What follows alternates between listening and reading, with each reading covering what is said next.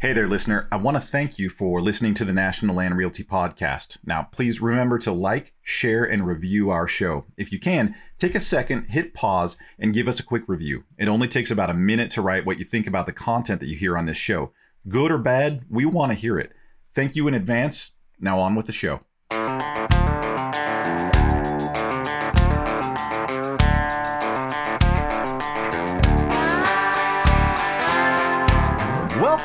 Episode number 23 of the National Land Realty Podcast, where we discuss all things land. Our goal here is to inform, educate, and entertain those of you who own land or are interested in the buying and selling of land throughout the United States. My name is Mac Christian, and I am the Chief Marketing Officer here at National Land Realty. I'll be your host for this episode.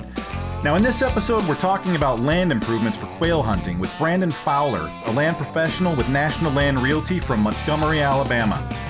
Brandon has been guiding quail hunts for the last decade, as well as cultivating quail habitat and consulting those that wish to improve their land for quail hunting. We dive into what to do, what not to do, the tools you need, and the timeline involved in improving land for quail hunting. So, if you love quail, this episode is for you.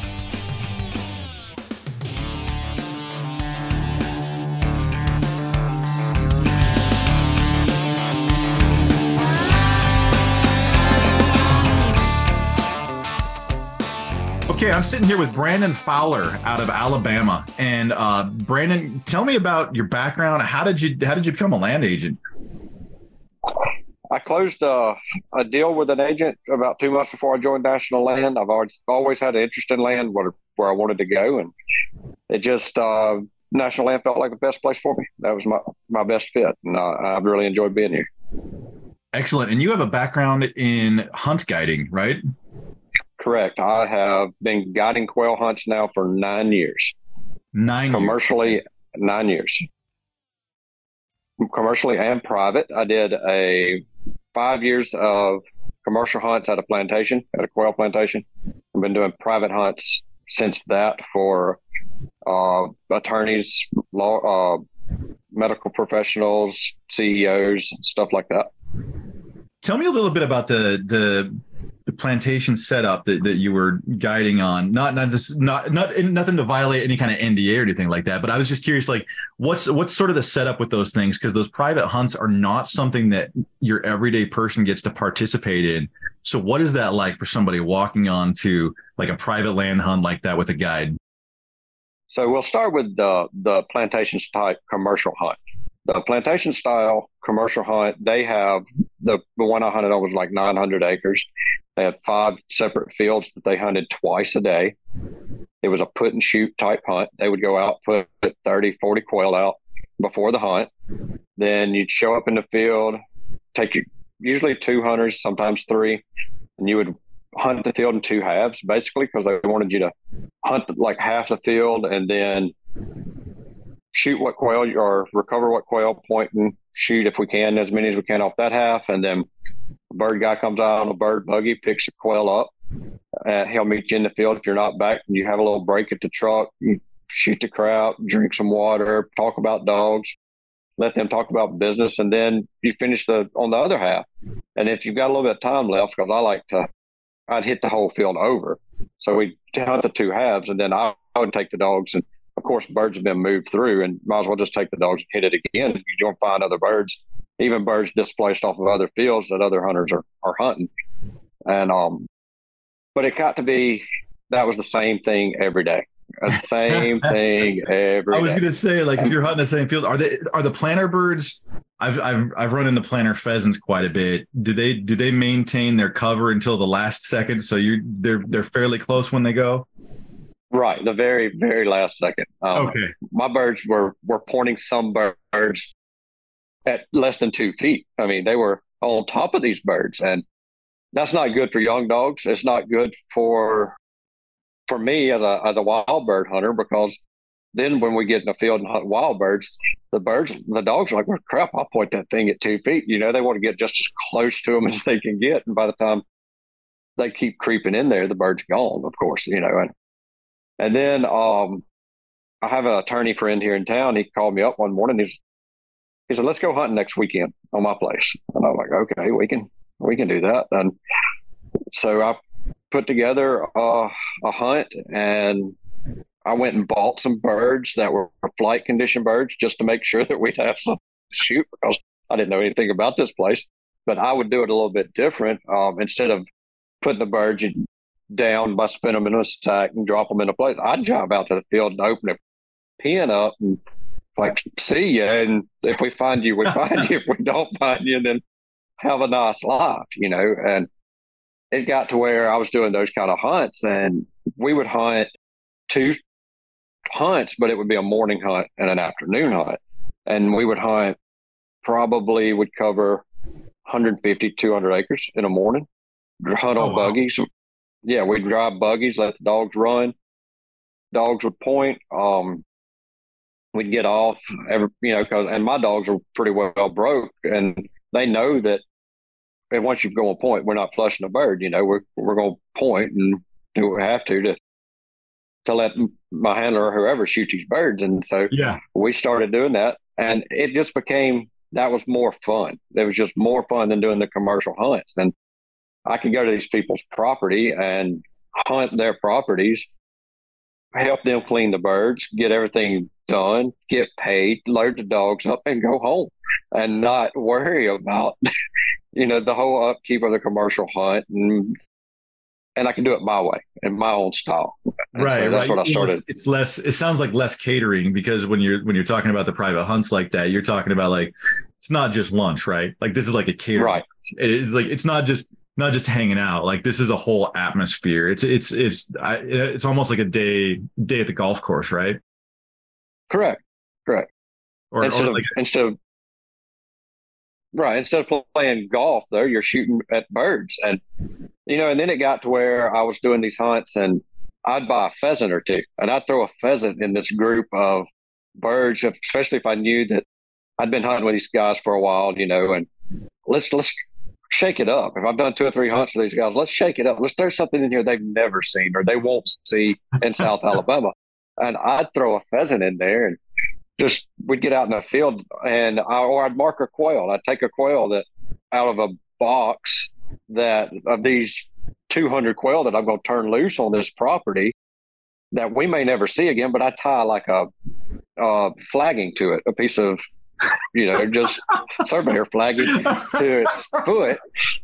And I throw it out in the field and I would tell them that the person that shoots this, there's a bird out there that you'll know when it gets up if we ever see it and I tie it loose so that eventually it'd fall off. You yeah. Know? But I was like, if a bird gets up and you shoot it, whoever kills that bird gets a hundred bucks.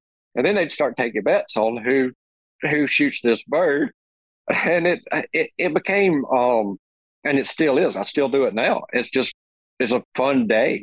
You, these guys get out there, they can they can be free as they want to. We can ride around on machines. We can watch dogs work. We can not shoot a bird one day it rained on us and we just sat around the camp house and played poker all day and just you know it's just one of those one of those things and you're not constrained con- constrained to that um that commercial thing you know because when you go on those commercial hunt they guarantee birds you're guaranteed to get that i don't guarantee anything i guarantee a good time i guarantee a long walk and and we hunt and and we get in a lot of wild birds and that's what kind of kind of one of the things we started seeing was on these places where we have been doing these hunts, we started seeing wild birds and we started seeing third generation birds, birds or second generation birds, birds from last year that were left over, you know, that were thrown out here or the year before, or two years ago.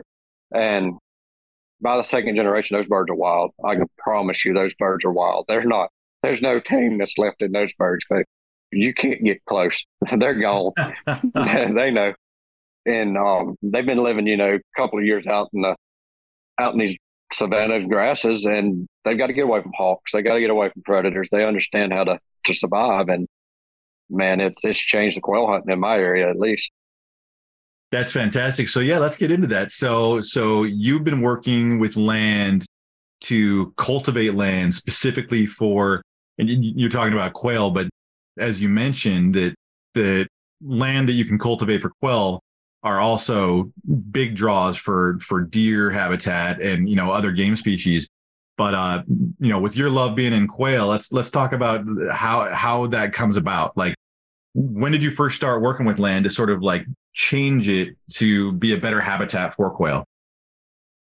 Um, I kind of toyed with the idea when I was, I guess, 15 years ago, but about 10 years ago, I really got into it. I really started trying to change the habitat. Let's see, let's not change it. Let's um, improve it. I don't like to use change because a lot of times change throws in a bunch of invasive. Let's improve it. Let's put natives back. Um, and then doing some forest uh, thinning and native grass plantings and stuff like that. But and we did plant some invasive or introduced species. We'll say introduced. You know, you plant some plum trees and plant some shrubs and stuff for, for cover. You need that cover for those birds until you get some grass, get some cover up, some native cover up, then just nuke that stuff, get rid of that that crap that that was introduced because it's not good for the habitat anyway. Um, but I've, I've been doing it for about 10 years and I've, I've, we've really seen a change in how it works. Uh, cutting timber, burning is a big thing. You know, I, I know in your neck of the woods, you don't, fire's not good up there, but in the deep South down here, fire is it. You know, you can run a fire through something and open up that native seed bank. It, it'll change the habitat back to native habitat, make it look phenomenal. I had a, I was talking there's a I brought this guy up a few times now. It's almost like he knows what he's talking about. Uh, I've been talking to to Dr. Grant Woods, who specializes in whitetail properties, and that dude is a certifiable genius when it comes to deer. But conversation that we were having about quail, and I just I had never thought about it, and just the way he said it was like, why did I never think of that?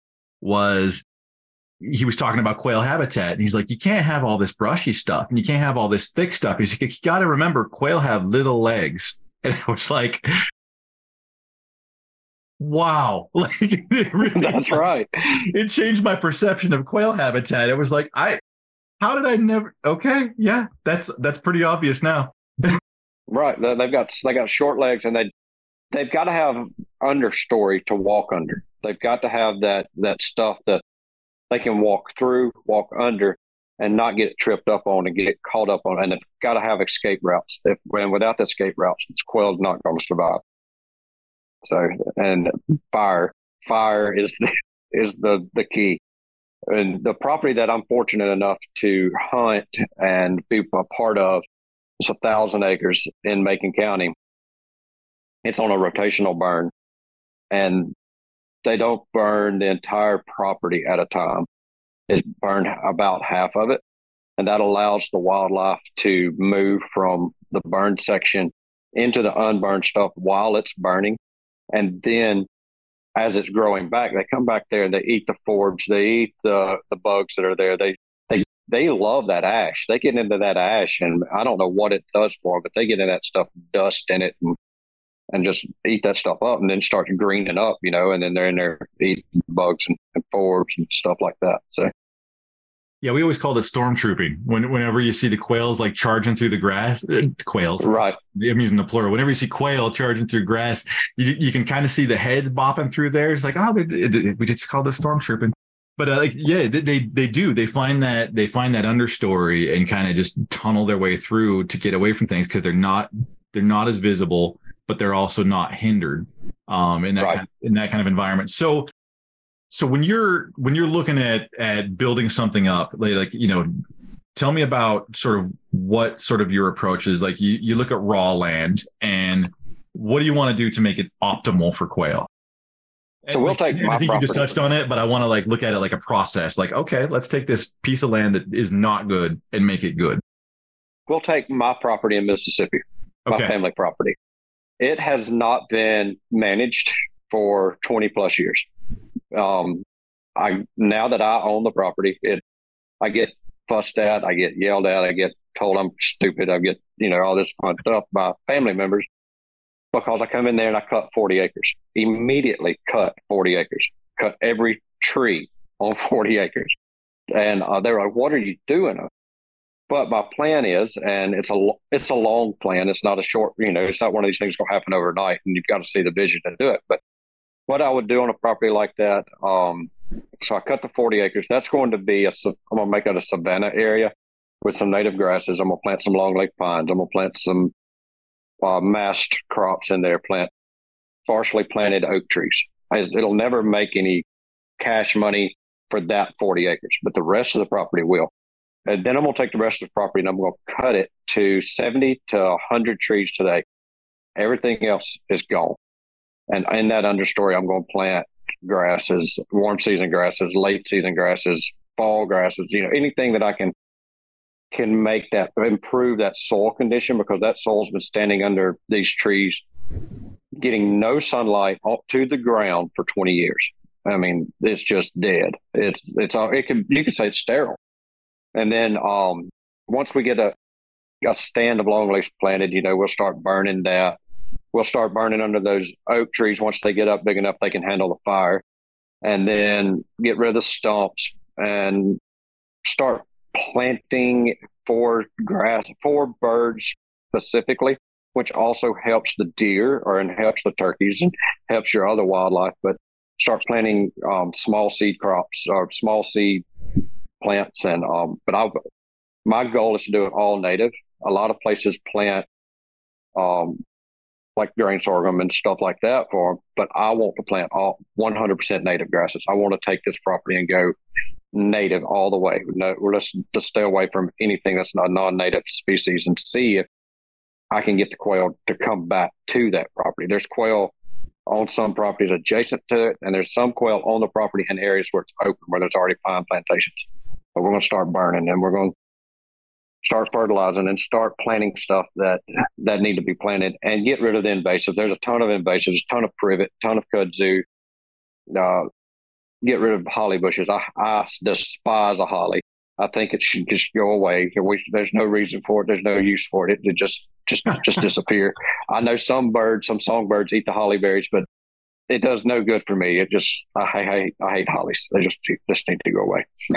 um, well, and you're, when you're talking about thinning the trees, it, and like that's that's kind of an important topic too when you're looking at rejuvenating the ground underneath the trees. Like you're talking about relieving crown space to allow sunlight through. Are you so when the trees that you harvest out, are you going to uh, are you looking at timber yield on that, or is that just take it down? That's timber yield. It'll be okay. sold for timber yield, and that's a good way to put some money into the property. You know, you can take that take that timber that you cut and put that into your plantings or put that into reforestation in some areas that need some some reforestation stuff done or fertilize or road building or building ponds or building you know um, wetland mitigations and stuff like that. You can use that money from that timber to to offset some of those costs in doing that. Right, um, right. Depending on how much you have too, and what they're and sort of what the timber market is. Yeah, it depends right. what the timber market is too. Last few years, it's like solid gold. That you know when, when you're going through it. But so so okay. So the first thing you're looking at is identify areas that you want to open up for animals. And in one area that you mentioned in particular, 40 acres, you're you're leveling that like that's completely open field open area to where you know anything that wants to get out there in the open can and then you're opening up the rest of the property to allow more sunlight more growth and then using native plants seed bearing plants in particular. And and you mentioned some forbs in there. So so you're really just moving through developing the understory. And then um are you are you do you burn first before you go on going through with the plants? Or is that because so I know that there's going to be some like some some some trash on the ground, right? Like it's like the dead leaves. Right, there's going to be a ton of trash. Yeah, there's, yeah. A, there's a ton of trash on the ground now. But what we'll do is um, put some fire lanes in, come in and spray it.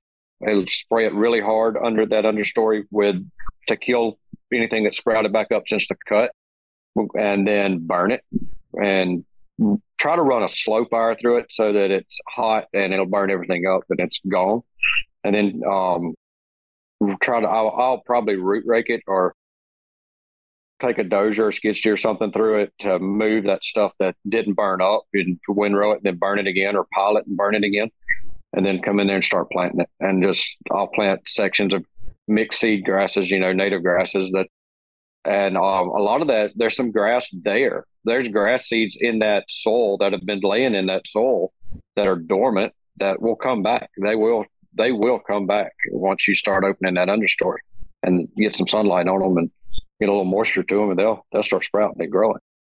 So, gotcha, gotcha. So, landowners that that go into it should look for opportunities to thin, opportunities to open the land up, rather than because there there can be a misconception that like the more trees, the more cover, the more animals. It's like no, when you get more trees, you cut off that sunlight, and everything is like gone underneath. Um, Correct. Okay. So so what else? Like what are what are sort of the next steps that you're looking at? I mean, are you looking at water sources? Are you looking at you know more foods? Um, you you need more food. Uh, one of the things that uh, I look at, and then especially my place in Mississippi that we're we're talking about now, it borders a river. I've got one mile of river frontage, and so I don't really worry about water. Water's it's there if the river goes dry, then we're all in trouble anyway. So, but um, they've got water. But you know, we saw a drought down here this year. I'm sure you saw a drought up there, and the lake on the property here in Alabama that I hunt, that lake dropped three feet this year. So that was the only water source primarily on the property when we hit that drought which was good for timber companies. Now the timber companies love it when it's dry because they can get in there and they cut timber. But the, I don't like it when it's that dry because it forces all the wildlife down to that one small central loca- located area around that one water source. Um, so water sources aren't that big, but you need cover. You need. I like to leave some bedding areas. I know that's a little different, but I've watched deer bedding grass right in the middle of one of those savannas under plantation cut pine trees, and my dogs walk right past them, and the deer never move an inch, and because they know they can hide in that stuff. But if I can give deer travel corridors through some of that savanna in a bedding area, so you've got a wetlands area that's wet and you can't really get in there and work it, turn it into a bedding area. Let the deer let the deer take it over, let them have it, and they can live in that. They can travel through it. Then they just come out into those savannas and feed and eat and and stuff like that. So it, it, it works out for both worlds. So how how long of a process do you usually look at if you're taking something from scratch, right? If you're because I you know it, it, takes time to get this stuff done. So if you're taking something that looks pretty rowdy, right, and you're trying to build it up and build a quail habitat on on acreage, what sort of timeline are you looking at in general? Because it really, you know, it depends on how steep it is. It depends on you know how much water there is, all kinds of variables. But you know, in general, if you're working it, what are you usually looking at? If you're looking at, at raw ground and you need to come in and plant some trees and you need to um, do some other plantings and some burning. You can start with a briar patch on raw dirt and turn it into a quail habitat in about three years. Three years, okay. And and what are like the the, you know, there's a million tools you could use for that. Obviously, like I mean, everything from just the tools you need for for a burn, right? Like you gotta have drip torches and you got to have sprayers and you got to have you know like, but right to be able to go in there and be like, okay, I can take my land now and build it up.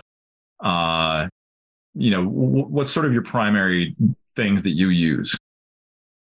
A tractor. Tractor. A big thing is a tractor. A tractor, a bush hog, um, a Harrow behind that tractor to break that ground some if you need to. I really don't like to break the ground. I talked to, you know, I've listened to Dr. Grant Woods, and he doesn't like to break the ground.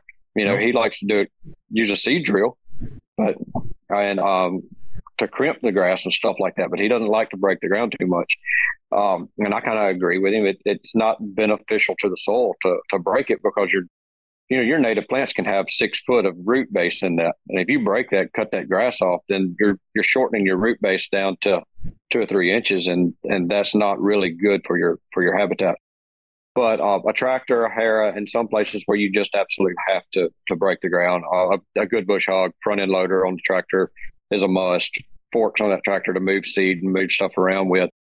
Um, time, just be patient with it. You can't you can't rush it. Kind of have a plan when you go into it, knowing that you know you can turn this into habitat in three years. But your trees that you're planting, pine trees and oak trees, you're talking 20 plus for them to get to get up there and, and get some canopy on them. so be mindful of that. That's not going to happen overnight. Now you can take something that's got a few pines or a few oaks on it and thin them out and, and do some work around them. But if we're talking raw dirt, just nothing there, you're it takes time, but you need a tractor and you need you need a, a good bush hog. Lay your fire lanes off. That's where you're really going to use your Harrow is to to plow your fire lanes, get that dirt broke up, you know, and and then burn the crap out of that stuff. Just light it up and let it burn. It's it's amazing. I'm a huge fan of fire, as I said before. Just burn it. Let it burn everything that can burn. And then go back in there and see why it didn't burn. And then take your tractor with a bush hog if it's small enough. Bush hog it down and then burn it too, because it's going to be beneficial in the end. You're putting so much back into that soil. It's so beneficial for the burn. And then get on a regular burn schedule and burn say you burn everything this year. Next year only burn a quarter of the property. Leave that other stuff to let it let it grow. And then two years from now burn half the property. But and but don't burn the same quarter in that, you know, when you burn half that you burn this year. Burn it another half of the property and then just start rotating the property. Then cut it up in chunks and and leave spaces that have that are not burned for two or three two or three years, and you'll start seeing more wildlife. You'll start seeing more wildflowers. And that's, that's what's, what's, fascinating huge. about the burn schedules, right? Is like fire will actually activate seeds that are not otherwise activated when that happens. And I just I never even thought about that. And I, it's it's amazing what it does, and it like cultivates the soil. Um, and, and I was I, I've been blown away because, like you said, I come from an area that where you know you you put all the fires out because just too many fire. Northwest is like a fire haven, and right. And talking to, I've talked to a, an agent of ours, uh, Mark Lewis, or uh, sorry, not Mark Lewis, Mark Mark Anderson. I'm gonna have to cut Mark Anderson. Mark Anderson. Jeez. Anyways, uh, you know, certified you know, fire guy that was telling me all the ins and outs of it. Like, where like you have to time with the wind, you have to know the wind schedule. They, they like they know the humidity schedule. They will test it out. Like it's a science. It is a like. It, it's, it's amazing. It really is. My um, my wife's cousin is a smoke eater. He he fights forest fire, and he burns for uh, the Forest Service, U.S. Forest Service here gotcha. in in Mississippi. And um, he is brilliant. I mean, down to what hour, what minute, what's the humidity going to do, what where we're changing from, which direction we need to burn from, because that's what he does. His his whole life revolves around fire, and it's it works. Uh, fire works really well here. You know, I was listening to a podcast today while I was driving on wolf hunting in Idaho, and the guy on the um, there's Cutting the Distance podcast, their new episode that came out uh, to, either this morning or yesterday. And they were talking about wolf hunting in Idaho, where a fire went through, and how much it improved the habitat even there where the fire went through um, in Idaho because it cleaned the understory up. Yeah, it does. It really does improve the ground. I think the, the, the thing everybody's running into now is the the level of brush accumulation and fuel accumulation that is lower on that ground.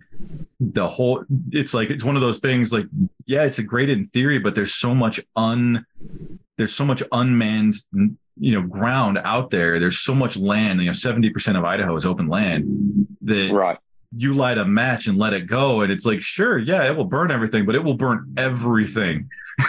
And yes. it's like catastrophic at this point and it goes up like a blowtorch and it's one of those things like i'm so interested about stuff in your area. Just one the topography is more friendly to it right? Like you can light something on fire there and it's it's not as extreme so the acceleration of the path of the fire is not going to be as extreme but you get into some of the canyons you know west of the rockies and tiny little fire and it's basically burning straight uphill. and so right. got this wall of just apocalypse running up a hillside. So it's it's, it's interesting. Um so yeah, so so for for you when you're managing a habitat, uh fire is a big part of it. Like it's almost like a tool that you use, right? Yes, it is a, a, very, very important tool. One of our most important tools is fire. And then when, um, when you're talking another thing, about, Sorry, go ahead. Yeah. Uh, go ahead. Go ahead. We'll we'll get into that later. Go ahead. I, well, I was going to ask you about the food. You were mentioning um, native grasses, native seeds. Are you are you looking at are you looking at seeds for quail that that have a specific mineral quality or nutritional quality, or is it just you know whatever they're going to eat? It's basically what they're going to eat. But okay. what I have found, and I've killed a lot of quail in green grass, you know, early season birds or late birds into the, or, you know, early spring. And what I found is these birds are eating like clovers and, but they, if you've got grasshoppers, if you got something that a grasshopper wants to eat, those birds love grasshoppers. They get in there and just go to town on a bunch of grasshoppers. And and you find that in those grasses that but you need that seed, you know, to regenerate your seed bank, keep it keep it coming. But um you know, I'll clean a quail and, and even when I'm hunting wild birds out west, like I did in Nebraska and South Dakota this trip, I open them up. I look to see what were you eating? What what was in here? What like do you really? I do. I open their craw. I, want to see. I want to see what's in the craw. What have you eat? Because that that tells me a lot about what the bird's doing, um, and it also helps me pinpoint where I need to hunt when I'm out there. If I find these grasses or I find these berries that they're feeding on, if they're feeding on wild blueberries or they're feeding on rose hips or they're feeding on something like okay, we'll, we'll hunt this area. You know, this is what we're what we're looking for, and and I'll even do it with my quail. Even hunting here and been hunting here in some of this property I've hunted four or five years, and I still know what they're going to be doing. I open a quail up and I see what's in the crop. I want to know what you ate. What were you feeding on today? That's such a good and, idea, but I've never thought of it. I've done it. You you do a fish, right? Like you'll check out fish to see what they're feeding on and know what to throw. But I've never thought about it with birds. It's totally makes sense though. Yeah, just open them up, see what's in the crop, see what they're eating. And a lot of times you'll find that you know they're eating grasshoppers or they're eating a specific type clover or they're eating berries. There's some kind of little, it's not a rose hip. There's some kind of little red berry that I found out west um, that these birds, when I was shooting ruffed grouse in Wyoming, they were feeding on some kind of little red berry. I don't know what it was, but Maybe I learned like what that. a currant or something like that. And I was like, okay, if we find those, we're going to start finding some grouse because that's what they're they're feeding on. And inevitably, we would find grouse. They would be feeding on that stuff. That's such a good piece of advice. That's a good little nugget right there. I side note, have you ever had I, I read about rose hip tea during the winter and you know like harvesting rose hips and I decided I was going to try it. And the the thing I didn't know about it is like you really have to filter it. I was used to like you could throw the plants in there, boil it, and you got tea. And I did it, and I didn't know about all the spines in, in the rose hip and I took a drink of that, and it was one of the worst experiences of my like. I had an itchy throat for like the next week of my life. It was so terrible. So that's just a side note on rose hips. It just you know, fun stories. so I was, was like uh, drinking a porcupine, man. It was terrible. Exactly. That's not gonna do it. I was in Wyoming two years ago, and the rose hips were were full. Then you know there were rose hips everywhere. And I saw people picking rose hips up and down the road. I'm like, why are you picking those things? because I wouldn't fool with them. So I stopped and I cut one open and I tasted it. I was like, that is the most horrible thing I've ever tasted in my life. and I was like, no, I'm not eating that. And then I asked the lady what she was uh, what she was doing, and they were drying it, making tea okay. out of it. Yeah, you can make tea out of it. It's pretty good. And it's it's uh what is it? The vitamin C in rose hips is something like four times anything else you can get a hold of. It's something ridiculous that like it has more vitamin C than anything. Really? Yeah, yeah, it's a big thing for like health and stuff like that. So it's it's up there with uh, uh like elderberry and stuff for for health purposes. Anyways, I know we're talking about land, but it's a fun sidetrack, right? right, right. It'll all tie in. but um, yeah. So you know, with bush hogging, and I've learned this in the last few years, we bush hog a lot. We, we take a, we've got a batwing bush. We bush hog a good bit on our roads, keep our roads up. But this year in particular, I saw young quail in September. These birds were like teacup sized quail and a covey of quail in September. And that got me to thinking about um, us bush hogging what what are we doing? What kind of detriment are we having to the quail population on these late hatched birds? They're seeing birds, you know, in September, those birds should be big enough to fly. And they could fly, but they were key, teacup size, you know. So why uh, uh, keep off your property? I guess is what I'm trying to say. Keep out of your ditches. Keep out of your. If you have to keep a road up, it's best to take that road and spray it with Roundup at a weak rate to keep the grass from growing, just slow the growth a little bit. Than it is, and especially if you're looking at if you want to do this in June, July, August in our area, spray it with a weak rate of Roundup to keep it from coming up. And instead of putting a tractor and a bush hog on it, because if you're got, if you're trying to grow quail, you're those quail are going to be little. They're going to be tiny, and you're going you're going to cut them up with a yeah, bush hog. Yeah. You, they can't get out of the way. And or, even if they get out, of like hit the eggs or something like that, you know, you could kick you could kick up nests as you're going through. If it's you know that time of season, because you can't time out that that first brood you could probably go like okay it's oh, it's always a certain type of year. But then you can see like second and third broods you know like pop up right. during the year. And then yeah you're right. You can take down the population that way. Yep. And you can you can be very detrimental to your population of birds. So i would say bush hog late late september october if you're going to to bush hog, and I know people are because they're getting ready for bow season. They want to put food plots in. You know, they want to want to hunt deer. You know, deer's king down here. Just about. You know, everybody wants to shoot a whitetail, but um, it doesn't hurt. We have long growing seasons. Plant your stuff late in the season. Plant it in October. Don't plant it in September. And uh, if you've got to get in there, as I say, spray it with something. Spray it to keep your grass from growing, but don't bush hog it. Then come in there and clean everything up late in the year when people are going to be using the farm or going in and out.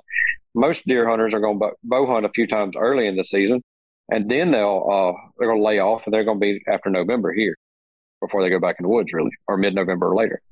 So then, while you're down there bow hunting or whatever on your property, then do your work when you get done bow hunting, and and you'll be okay, and you're not going you're not going to kill your quail. Right. So how how many acres do you want want to have to hold like say a, a few coveys you know what what what sort of optimal and i realize you know the best answer is yeah get yourself 4000 acres. You'll definitely hold some quail but it's not always everybody's uh possibility. So like what what do you want as far as acreage and i realize you also so, have to account for lead flight as well and neighbors and all that kind of thing but right and i've heard this a lot in a lot of different ways and I talk to I've talked to people about what a quail will do. I know that a quail for one quail will cover 40 acres in a day. They can they will walk on that 40 you know that 40 acres in a day to feed. Now he may travel two miles from here during the spring looking for a, a mate, but on a typical day they're covering 40 acres. And a lot of people say, "Well, I've always seen quail at this spot." So there's a tree that they always, you know, where there are always quail. There may always be quail there, but that's not the same covey of quail that's always there. Okay. So it, it, people think they're in their in their mind that that's that same covey that they're always seeing. It. It's not. It's going to be another covey, or there may be two coveys working the area, or three coveys working that area, and they're just kind of interspaced together, you know, working together. And when you're we're talking coveys, I used to think of a covey as a group, as a family group. You know, this is we're coveying up as a family. What that normally is, it's the male bird and the hen and their offspring for that year. That's their covey. And then when those birds split up, late fall, late winter, those birds are going to split. Then you're going to have a, a set of you know, a pair of birds, a male and a female, and a hen. Uh, you know, and a, and they're you know that's going to be a covey. Now those coveys can join and be big coveys. You know, you can get two or three coveys together, but you're going to see most of the time it's two adult birds and some sub adults as your covey. So that's interesting. So, so as the season goes on, you will have new co- coveys emerging just by nature of the quail leaving their family and starting new coveys. Correct. Correct. That is, I'm, I, I love learning new things. I'm not, and I, I hunt quail myself, but I haven't ever like dove into it. It's one of those, like, I, you know, I have my Brittany Spaniel and she finds birds for me, but you know, that's about all I, I jump into. So when you when you are like building up your property for for coveys is there are there certain environments that you want to have sort of like for for roosting for relax you know that kind of thing for quail? Like do you you mentioned having a tree that they're always in or a bush and i think a lot of people see that like you get to those thick bushes and they kind of chill out up in the branches but that's not like their home range. Like that's not where they're you know they relax there for a little bit but they're they're bouncing to other places. What's sort of an optimal sort of setup that you want to do so what we have found on the property that I hunt and other properties that I've hunted, if you've got plums, and I find this in the wild birds too out west, if you have plum bushes, wild plums, you've got quail. Don't I, they love those dried up wild plums when late winter they fall off and hit the ground. That's what they're going to eat because you know quail are ground nesting birds. Although I have seen a few quail in trees, they're on they're on the ground. They're they're ground nesting. So you know you want some kind of cover, overhead cover like that for them to get up under and and roost under at night. And um, sorry, my so my dog caught my eye out there. Anyway, but you want those birds. Those birds love to um to feed under those those plum bushes, especially late winter. And then most of the places I found them roosting for the night have been in like bicolor hardwood areas, you know, or some kind of hard mass, something like that, something they can see so they can see overhead predators at night. And they, and also if it's windy, they're going to be in a more grassy area. If it's, um, they're going, they're going, so you've got to have a, a multitude of different cover for those birds to get into. There's no one answer. You know one thing that you okay. you really want. It's it's a mix. You need that that happy medium mix. Gotcha, gotcha. So what's the what's the best piece of advice? What is, what do you absolutely you mentioned, you know, use tractors, burn, make sure you have food, make sure there's like a water source. Um anything else that you would add for for a landowner to sort of cultivate their land to to bring in quail and by by proxy other animals? Time. Don't time, time is time. You, you give it time. You're not going to see this happen overnight. Um, a lot of things that I see is detrimental to the birds and and not so much to whitetails, but to, to wildlife in general is row cropping. You know, people come in and row crop and they row crop ditch to ditch. Well, you're not leaving any cover. Um, leave a little bit of cover. Ask if you if you're leasing ground or your ground butts up to a farmer or something like that, ask the farmer, hey, can you leave me just a little little buffer there for a little bit or or something? Or ask the farmer, let's not plant it all the way to the ditch on this side. Let's leave that little bit open and let those birds work that over. Um, you know, cutovers are a big thing that quail like to get into. Four year old cutovers, it seems to be really good for quail because it's got just enough overstory for the birds to get underneath. You know, and can live underneath that and they're safe from predators. Um, so time is beneficial. Give it time, do the work that you have to do, do the plantings, do the cleaning, do get your grasses going, even supplement your birds if you want to. Go buy 500 birds, go buy a thousand birds and turn them loose. Don't turn them loose and then take your dogs and throw your dogs on them. Let them get wild. Yeah. Let, turn them loose. You're going to lose about 80% of those birds anyway to predators. But you know, if you buy a thousand birds and you lose eighty percent, you still got a good number of birds that can survive and, and raise birds. And then you're looking at second, third generation birds, and those birds will be wild. They will be wild in second, third generation. So on that note, and you probably already have touched on it, I think I've caught a couple things. But what would be the worst thing you could do? What what is a do not do if you want quail on your land? Do not do if you want quail is um, do not if you find quail, don't shoot them. Don't shoot them down to detrimental numbers. I you know lay off your wild coveys.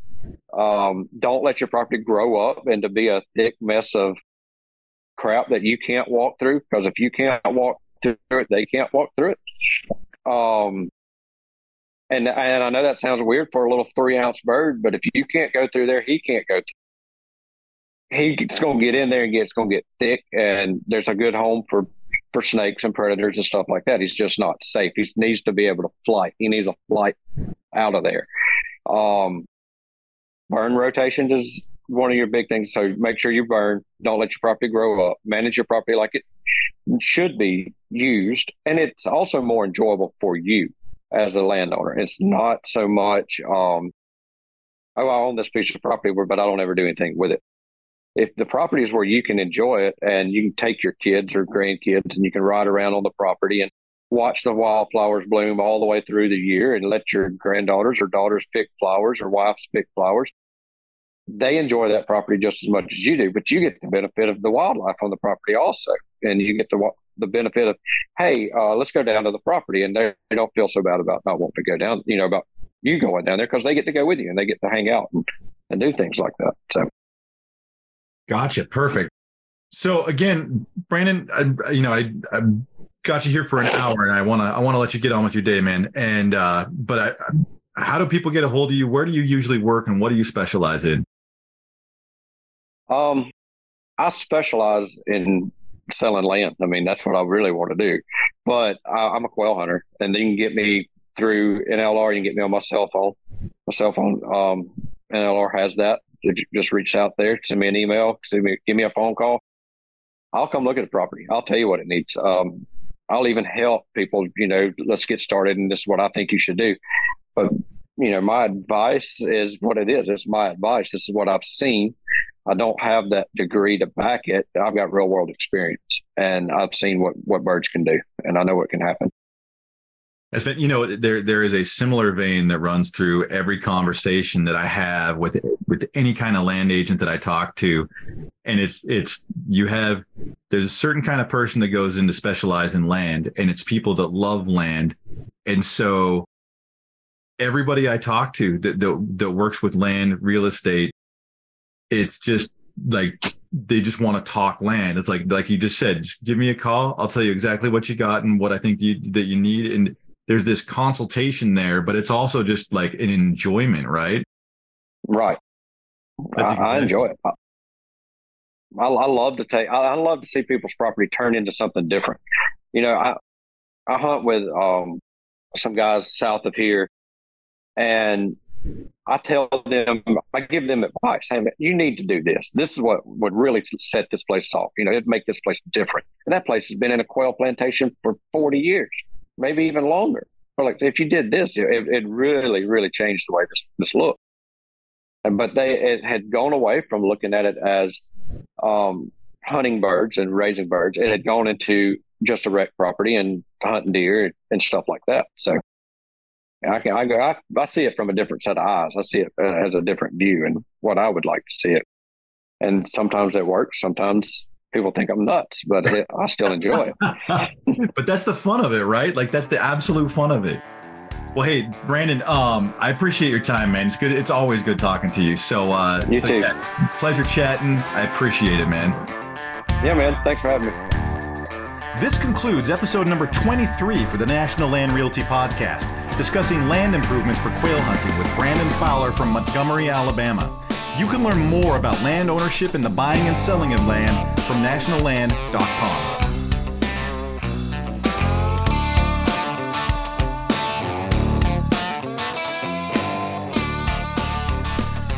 Quick reminder please like, review, and share our show. Our show doesn't get found if people don't talk about it and hit that like button. So, if you found this show valuable, others will too make sure to share it. As we get reviews, we'll share them on the podcast. Now, thank you again, and we'll see you next time.